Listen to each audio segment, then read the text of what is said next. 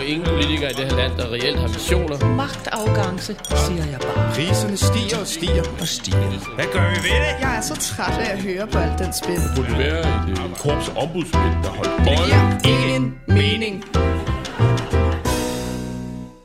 Velkommen til en af de fine københavnske salonger.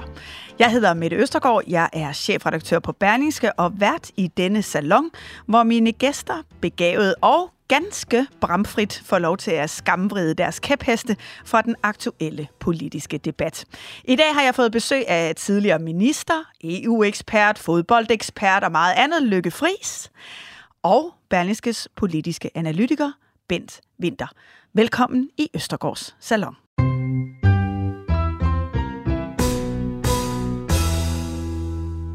Så kom valget endeligt.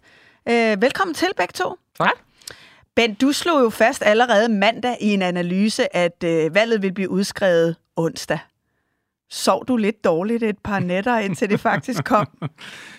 Altså, det var jeg faktisk ret sikker på, og, og havde også nogle kilder, der, der, der havde sagt, at det, det, var, det var der, det endte. Men, men der sker jo det tirsdag, hvor, hvor Mette Frederiksen skal holde sin åbningstale. Ja, der må vi pludselig ikke se talen. Lige præcis. Ja. Lige før, så, så får vi at vide, at øh, den der tale, som vi ellers, øh, journalisterne, får den udleveret sådan lidt tid før, det får vi i år. Og så gik det simpelthen som en løbebil gennem gangene. Ja.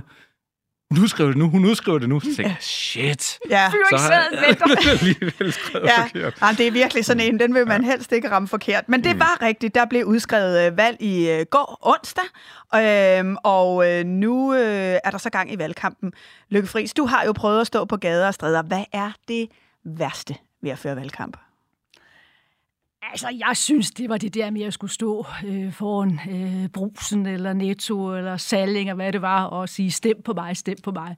Og det er jo altså ikke de store, øh, samtaler, man får med vælgerne i sådan en sammenhæng, vil jeg sige. Så jeg må, jeg må, det var nok ikke min, min finest hour, vil jeg sige. Jeg husker faktisk, at øh, jeg gik sammen med, med Lars Lykke. Jeg var opstillet i Aarhus, så kom han så over til Aarhus for at skulle hjælpe en eller anden dag. Så gik vi ned ad hovedgaden, og jeg havde fundet, kommet på det her fantastiske payoff, synes jeg selv, Husk at stemme, der er valg på tirsdag.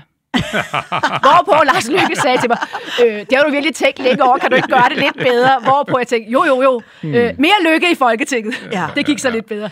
Så jeg tror, man skal være sådan særlig, øh, Med Y. ja, med, ja, ja, vel at mærke med y, ja, ja. Kunne du, øh, kunne du finde på at stille op igen?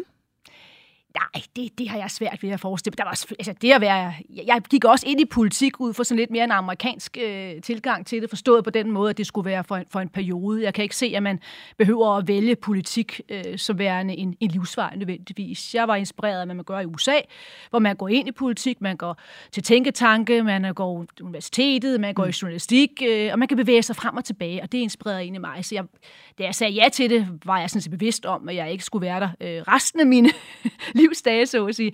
At det så blev fire år, det anede jeg selvfølgelig ikke noget om.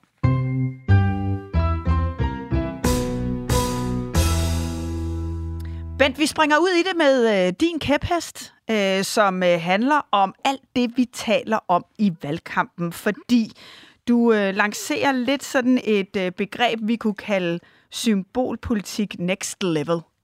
Hvordan skal det forstås? Jamen, det skal forstås på den måde. Jeg synes, den her valgkamp, og måske især Socialdemokraterne, øh, har en tendens til at, at, at præsentere nogle idéer, øh, som jo, kan man sige, jeg tror, de fleste mennesker synes øh, lyder rigtig, rigtig fint og godt, men, men lige snart man dykker ned i dem, så er det sindssygt kompliceret, og det har en masse implikationer i alle mulige retninger, som man ikke siger. Og, og hvis man skal nævne nogle eksempler, så er det den her antydning af, at man vil forbyde tørklæder i, i, i, i klasseværelserne. Øh, der er en hel masse diskussioner omkring menneskerettigheder, grundloven øh, og, og så videre, som man ikke får sagt. Når man gerne har plantet øh, ideen, der er spørgsmålet om, om højere løn til udvalgte grupper af offentlige ansatte. Jeg må bare sige, hvis man afsætter en pulje på et, et antal milliarder til det, så vil de slå igennem i de private overenskomster her til foråret. Mm. Øh, og så vil det gå ud over konkurrenceevnen. Så, så, og, og man har nogle arbejdsmarkedsparter, der sidder og river sig i håret over, at man nu helt åbent i Folketinget sidder og diskuterer, om lønnen skal op eller ned. Øh, der er den her lejr i, i Rwanda, som man, man igennem øh, nogle år har været i ved at, at planlægge.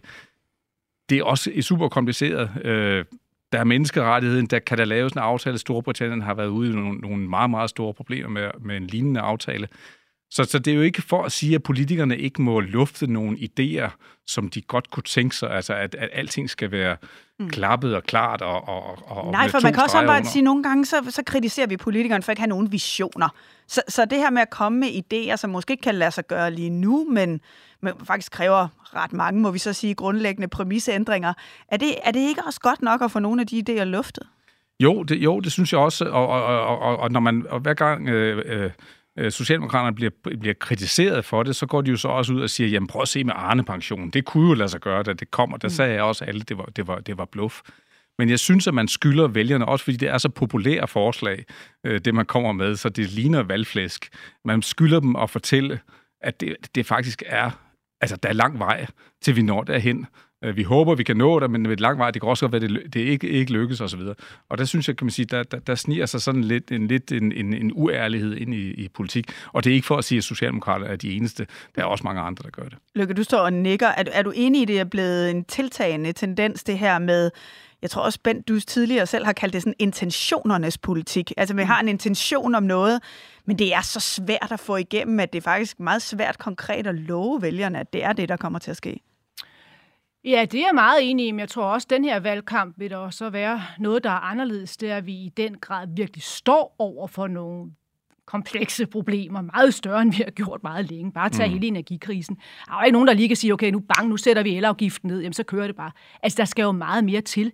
Og derfor tror jeg, at kontrasten mellem at man sidder hjemme foran skærmen og tænker, hold da op, hvordan nu kommer vi igennem det her, og så hører man sådan nogle hurtige forslag. Den, den tror jeg vil gøre, at, at øh, dem, der er i stand til i sådan en valgkamp og fremstår lidt mere balanceret og nuanceret, øh, vil, øh, vil kunne få et rigtig godt valg, øh, mm. og dermed kunne man jo godt foruddiskutere, at, at det kunne godt være nogle af dem, der befinder sig inde på midten. Måske ham der med, med Lykke med Ø. Mm. Øh, lad os lige prøve at dykke ned i et af de emner, som du også øh, nævner, Bent Winter, nemlig lønspørgsmålet. Øh, Mette Frederiksen har jo signaleret, at hun synes, at der er nogle offentlige ansatte, øh, som skal have noget mere i løn, men hun har ikke sagt hvem. Øh, det tætteste, hun egentlig kom øh, på det, det var i debatten mellem hende selv, Jakob Ellemann og Søren Pape for øh, nogle uger siden. Øh, det lød sådan her. Hvem er det, der skal have mere i løn, ja, Mette Frederiksen? Det var det, der var spørgsmålet. Jamen, det er jo dem, vi har behov for det her med, at hun siger, jamen dem vi har brug for, hvem er det så? Altså jeg synes, at det er jo, man kan mene, det er genialt politisk. Hun starter en valgkamp med at give rigtig mange vælgere en forhåbning om, at der ligger en lønpose til dem på den anden side af et valg. Men samtidig siger hun jo så også, at vi øh, kommer til at behandle det her med respekt for den danske model. Det vil sige, det er arbejdsmarkedets parter, der skal forhandle, og det skal indgå i en helhedsplan, som rækker 15 år frem. Altså det det er jo, det er jo sådan en forhåbning.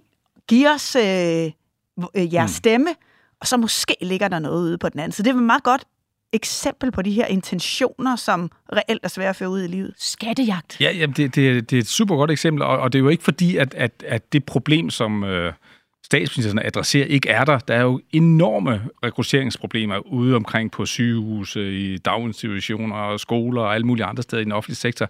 Så, så, så det, hun siger, men, men nu må vi tage fat på det, men hun nævner kun den del af det. Hun nævner kun den del, som handler om, at, at, at lønspørgsmål, det skal også være en del af det, men, mm. men der må jo være for pokker være rigtig mange andre dele i den pakke, som man, man kan tage hul på, øh, og som, som man jo så, kan man sige, burde præsentere øh, sammen med men, men, men det der, som aller, allermest, øh, det er allermest populært, og som jo lægger sig oven i, at, at Mette Frederiksen og regeringen greb ind i en sygeplejerskekonflikt for, ja ja. for noget tid, hvad, et halvandet år siden, øh, øh, og, og, og som jo, kan man sige, var en, en kæmpe øh, nederlag. Hun fik en hel masse sygeplejersker og andre på, på nakken for det.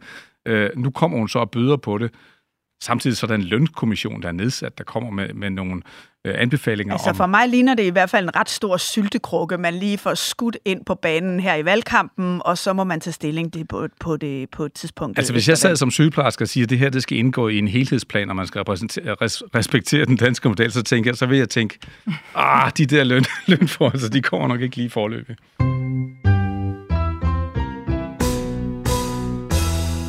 Lykke Friis, øh, dansk politik er jo også øh, virkelig påvirket af verden omkring os i de her år, øhm, og øh, sjovt nok så handler din kæphest også om Europa.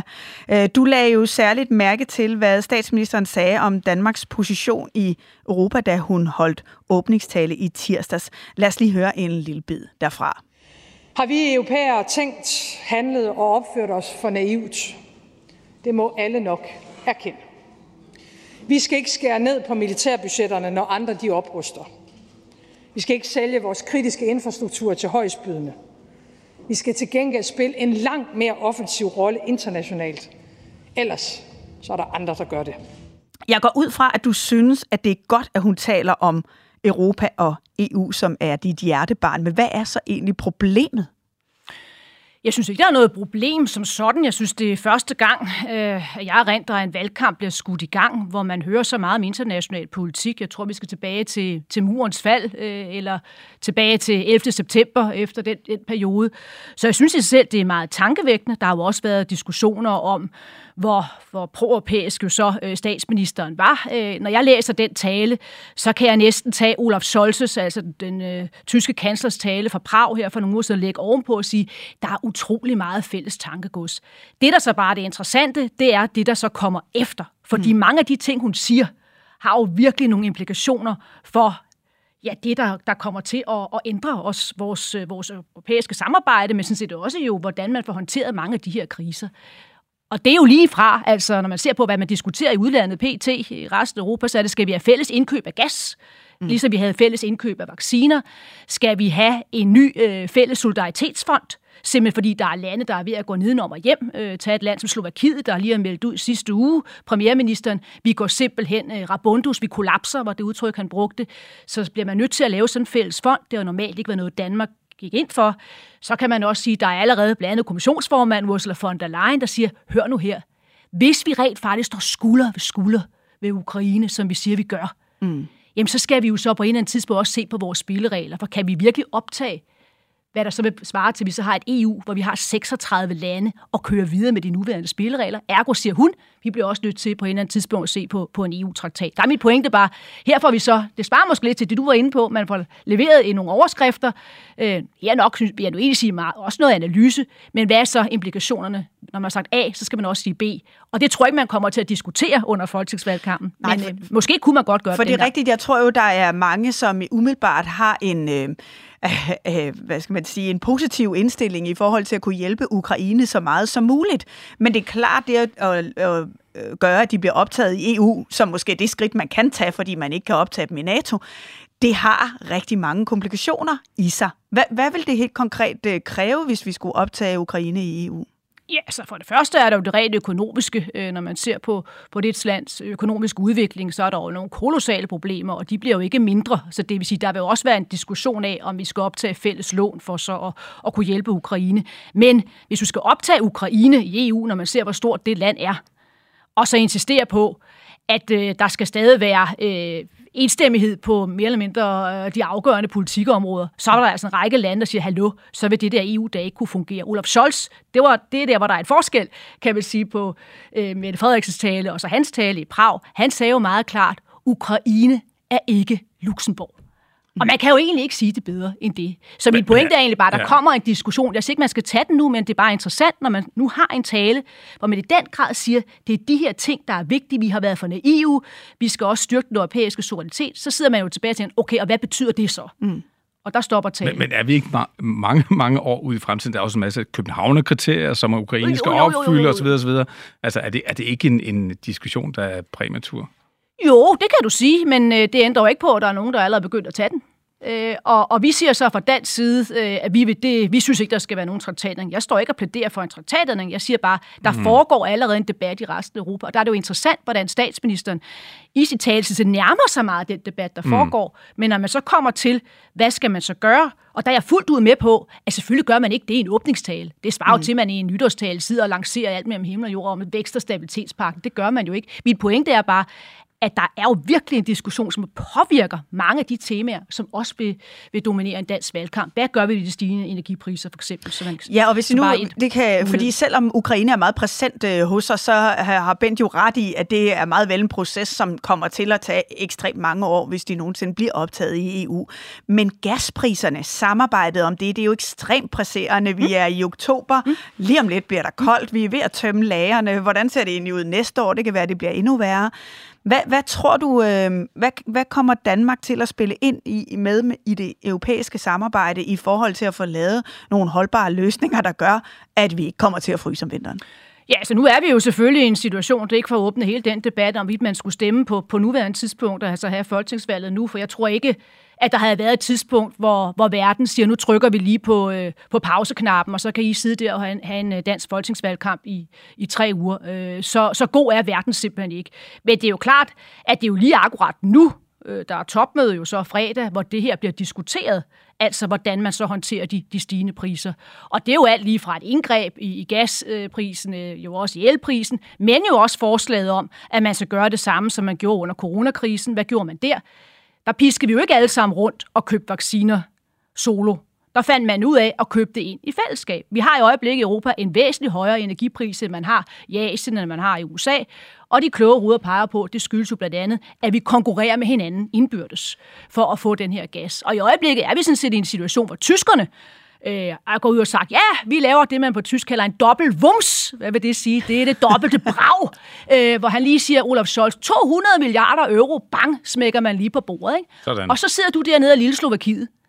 Eller du sidder måske og, ja, ja, for det Men nu kan det godt også Frankrig eller Spanien. Nu kan det godt være, at Mette Frederiksen i sådan en åbningstale er meget pro-EU og det europæiske samarbejde. Men nu laver du selv øh, parallellen til corona, hvor vi jo godt nok var med i et fælles vaccineindkøb, øh, men hvor øh, Mette Frederiksen jo også lige tog en lille afstikker ned til øh, Israel for at tale om en øh, vaccinefabrik.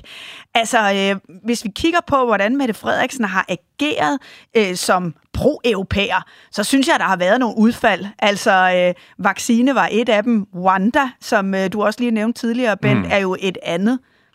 Ja, Rwanda, Absolut. Hvor, ja, ja, hvor kan man sige, den plan, man har om at oprette et modtagecenter i, øh, i, i Rwanda, går jo stik imod øh, EU's øh, øh, øh, asylpolitik, og, og, og hvor, hvor man jo stadigvæk, og, ja, og det er jo fuldstændig rigtigt, det har man gjort i mange, mange, mange år, man kan ikke finde ud af, hvordan man skal få det til at hænge sammen, men at, at gå solo på den måde, altså det må jo, det må jo altså, virkelig gøre nogen sure nede i Bruxelles øh, på en eller anden måde.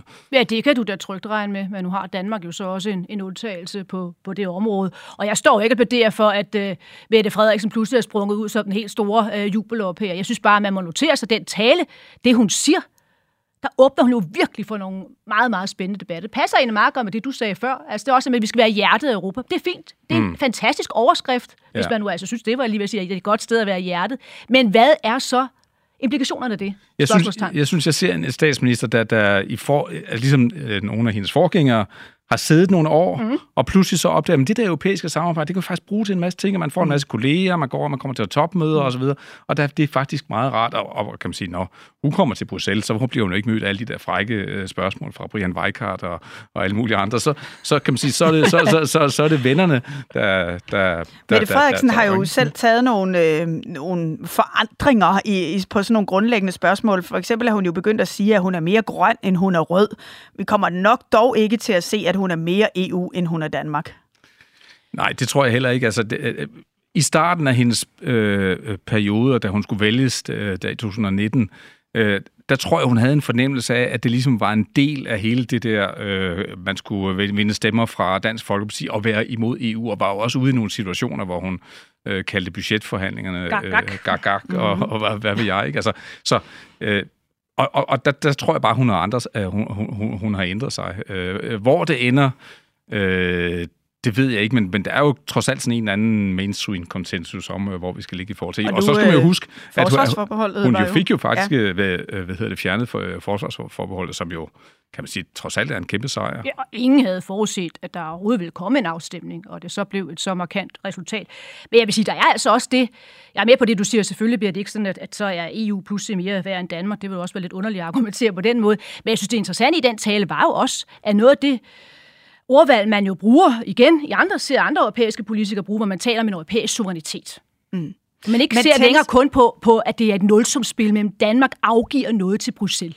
Det har været en klassisk, vi har jo lige markeret 50-året for den danske folkeafstemning. Det har simpelthen gennemsyret den danske EU-debat. Nu taler hun, som jeg læser hende i hvert fald, om at der også er en europæisk suverænitet. Fordi vi simpelthen er blevet så små i fællesskab, når står over for Kina, når står over for Putin, Men når står over det for sådan en uh, gnist i uh, blodet på dig, Lykke Fri, som sådan super europæer, når du hører hende sige sådan her? Det gør i hvert fald, ja, jeg synes, det er interessant, når vi diskuterer det samme, øh, som andre lande gør. Og der synes jeg, at vi nærmer os. Men jeg er også meget interesseret i, hvad, kom, hvad bliver så næste afsnit i den her følgetog? Hvad er så B, når man har sagt A? Det bliver virkelig interessant at se efter et valg. Men der er altså også noget i, at, at, at når vi står over for de der kriser, Ukraine, øh, energi, øh, corona. Øh, corona, inflation og sådan noget, så bliver Danmark meget lille. Det er selvfølgelig. Altså, så, ja. kan man sige, så opleves det også som ja. om, at vi, kan man sige, ja uha, vi bliver sgu nødt til at have noget, noget, noget støtte udefra, ikke?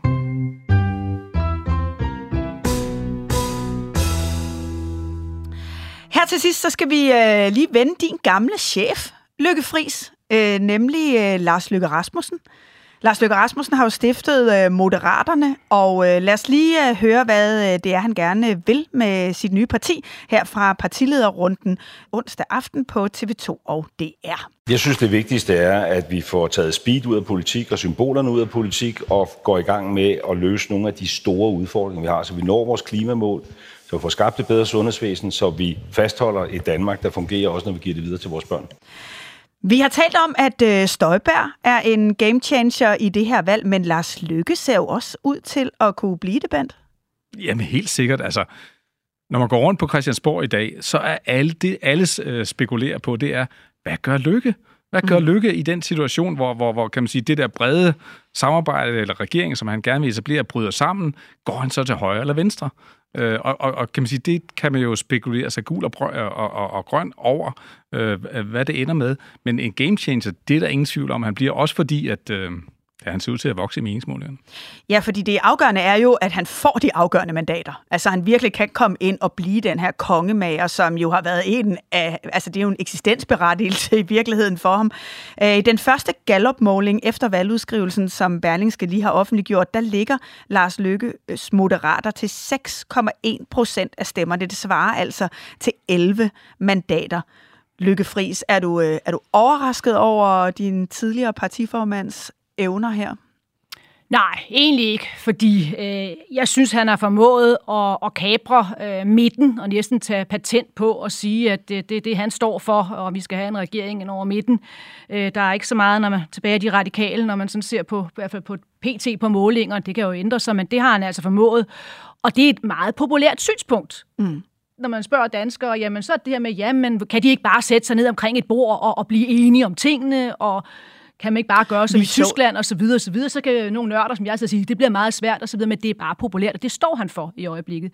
Så, så der tror jeg altså virkelig, han har en, øh, vi kunne faktisk også se, da han havde befrielsens øjeblik Præcis. i seneste ja. valgkamp, øh, der gik Venstre jo faktisk ret markant frem mm. øh, på budskabet om, at man ønskede en, øh, en regering hen over midten. Og, og jeg tror, du har ret i det der med at komme ind og tage positionen som det nye midterparti. Øh, vi kan nemlig også se i den her måling, at Sofie Carsten Nielsen hos de radikale står kun til 3,8 procent i den her måling. Altså, det virker nærmest som om, at Sofie Carsten har risikeret at underskrive sin egen dødserklæring ved at insistere på, at det valg skal udskrives nu. Ja, bestemt. Altså, øh, om, om de radikale kunne have gjort andet, det, det, det ved jeg ikke, men, men, men, men det er jo klart, at de radikale har jo gjort sig uspilbare, øh, fordi de har, kan man sige, en udlændingepolitik, som ikke matcher de andre partier, og og, og, og det bliver jo ikke bedre af, at man så, nu vender vi tilbage til Rwanda for tredje gang i den her udsendelse, men hele den der diskussion om den der lejr, siger de, jamen det er et ultimativt krav, vi kan ikke støtte en regering. Og der, der har du altså øh, øh, både Venstre, Konservative, Socialdemokratiet og, og andre partier, som støtter det. Mm. Øh, så, så derfor øh, har, har, har de radikale jo kørt sig ud, i hvert fald i, i det her spørgsmål, på, på en, en, en fløj, hvor, hvor det bliver meget svært, og det kan vælgerne jo godt se. Og så har Lars Lykke jo også bare en evne til at være en ekstremt dygtig kampagner. Altså, når først en valgkamp er gået i gang, så kan du bare se, hold det op, så, så piker han i modsætning til, til, hvad jeg så gjorde. Ikke? Så, skal der virkelig, så skal man virkelig ud og tale med vælgerne. Så skal man virkelig, så der er sådan noget cirkushest over det. Jeg vil sige, min udfordring med det job, jeg har, jeg skal jo mange gange forklare udlændinge, hvad der foregår. Ja. Og det er altså ikke helt let. altså, når man sidder der og siger, hvordan går med målingerne? Nå, men det, hvis man taler med nogle, med nogle borgerlige vælgere, så om det er blå blok fører, det var så lige før valg. Høj, det lyder spændende, indtil man så forklarer, hvad blå blok er, så bliver de noget noget mere forvirret. Og når så kommer Rasmussen, og så siger, det hedder Moderaterne, øh, så går bare Borgen-filmen fuldstændig i gang i hovedet på dem, og så Ja. skal man til at forklare dem, hvor det kommer fra, og så videre. Så. Men du har jo fuldstændig ret i det der med hans evne til at kampagne, fordi ligegyldigt, hvad man mener om Lars Lykkes politik, så må man bare sige, når han står i sådan en partilederrunde, man kan se, han er niveauer over mange af de andre, altså som er mere uerfarne. Der har han virkelig, øh, virkelig mange kilometer i benene og gør det enormt godt. Øh, vi ved jo bare ikke så meget om, hvad det er, han faktisk vil. Vi kender ikke ret meget af indholdet i hans politik. Nej, de har øh, nogle, nogle, øh, nogle få enkelte øh, forslag om, om noget, det, kan man sige, borgerpligter med, og, i stedet for værnepligter og sådan nogle ting, og nogle andre ting, også nogle skatteforslag. SU, ikke? Hvor det Ja, og SU har de, ja. Så, så de har noget på paletten, men det er jo, det er jo langt fra øh, øh, nok til, vi kan sige, at vi, at vi ved, hvad han vil. Men jeg tror, han har fat i det der. Jeg tror, mange har den der følelse af, at der er virkelig meget galt i det danske samfund, i sygehusvæsenet, øh, folkeskolen, der ikke kan, kan, kan performe, som, som vi tror det, jobcentrene, skat, der ikke kan øh, kræve penge ind, og, og nu har vi så oven i hele inflationen og energikrisen osv. Så, videre. så jeg tror, at det der, hans budskab om, at vi bliver altså nødt til at sætte os ned og finde ud af det her, i stedet for at stå og råbe hinanden, og, og, og at en regering på midten øh, måske er det, der skal til. Altså, det, tror jeg, øh, det, det budskab tror jeg også fanger mange. Ja, så man kan jo sige, at han øh, gør jo egentlig det, han tager et opgør med det, som du startede med at kalde symbolpolitik øh, to next level. Altså det er jo det, han siger, det sagde han jo også i den første debat. "Ej, Det kan man ikke, det er alt for store forandringer, vi skal gennemføre, vi kan ikke bare kigge på sådan en lille ting. Altså mm. det er jo det synspunkt, han indtager, og det er jo virkelig egentlig utroligt, at den person, der jo har, har været i dansk politik næsten længst, når man ser, ser på det, at han kan på en eller anden måde pludselig tage en kåbe på, hvor han så fremstår som fornyeren. Ja, Det er fordi det er selvfølgelig virkelig- har han haft en Ja. af de allerstørste indvirkninger på, hvordan det her samfund har udviklet sig det seneste selvfølgelig, 20 år. selvfølgelig, selvfølgelig. Og Men det er jo hans store svaghed. Det, er- alle vil tænke, jamen, prøv at høre nu, ja. Lykke, du har haft din tid. Gå nu på pension. Øh, og, og der er nogen, der tænker på, at du har ment, ment noget andet for nogle år siden, og nu, nu, nu mener du sådan. Altså, så hans, hans, hans person er både hans store styrke, men også hans svaghed. Hvis vi nu lige skal give os selv lov til at spekulere lidt en smule her til sidst. Altså, øh, både Mette Frederiksen og Lars Lykke er ekstremt drevne politikere. De er de eneste, der øh, fuldt ud over de radikale, men har sagt, at vi vil gerne have en regering hen over midten. Altså, har Mette Frederiksen lavet en eller anden lokumaftale med øh, Lars Lykke om, at øh, det kan være, at de indgår i en regering, og han kan blive udenrigsminister, og så finder de to ud af det? Eller er det rent bluff? Altså, vi ved i hvert fald, at de har mødtes og talt om de her ting. Om der ligger en lokumsaftale, det ved vi jo selvfølgelig ikke, men, men, men, men jeg tror, der også er en, en anden øh, fælles forståelse. Og så skal man jo huske, det der er Moderaternes projekt, og det som er, var, var hele befrielsens øjeblik store projekt, nemlig den her Øh, øh, øh, regering over midten, den kan jo kun lade sig gøre, hvis, hvis Moderaterne går sammen med, med Socialdemokratiet på en eller anden måde, hvis nu de andre bliver ved med at sige, øh, sige nej. Hvis Lykke han falder tilbage på Jamen, så laver han et eller andet med, med, med, med VRK, han, han har tungen på vægtskolen, så laver man en, en regering der. Så vil alle sige, ja, okay, det kunne alligevel ikke lade sig gøre, og så videre, og, og nu viser han sig, at han var alligevel blå. Ja, man må så også sige, at hvis man ser på de valg, der har været i resten af Europa de seneste par uger, så er det ekstremt volatilt. Altså, tag det italienske valg, tag det svenske valg, øh, og der gik det jo også, så man gik i seng. Øh, det havde det svenske valg, Og de og troede, vi havde en, nej, vi havde en premierminister, man stod Mm. op, og så, man op, så var det pludselig en anden. Altså, så man er også i en situation, hvor hold det op, altså, there's so much to play for, for nu at bruge et, et amerikansk udtryk. Det kan mm. vidderligt stadigvæk gå, gå meget, meget anderledes, man kan stå og her. Hvordan vil du tænke på dit område, hvis øh, Lars Lykke lige pludselig bliver udenrigsminister eller EU-kommissær? Det vil da være interessant. Øh, ja, øh, ja, jeg ved nu ikke lige, om det er det, han i givet fald vil ønske sig. Han er jo en, der virkelig øh, synes, de store reformer er de mest spændende. Så jeg ved. Men der er selvfølgelig også mange reformer på europæisk plan. Det er der, det er der. Det bliver meget, meget spændende at følge hele valgkampen. Den dame og den herre. Vi nærmer os afslutningen, øh, selvom der er rigtig meget at tale om. Øh, Og derfor laver vi her i valgkampen også endnu flere salonger. I næste uge har vi en ny afsnit klar til jer, både onsdag, torsdag, fredag morgen. Og vi får fint besøg fra blandt andre Helle thorning Schmidt, Martin Krasnik øh, og Huxi Bak. Men i denne omgang, tusind tak til Lykke Fris og Bent Winter. Det var en fornøjelse at have jer på besøg her i min salon. Jeg hedder Mette Østergaard. Producer var Josefine Maria Hansen. Vi er tilbage i Østergaards Salon i næste uge.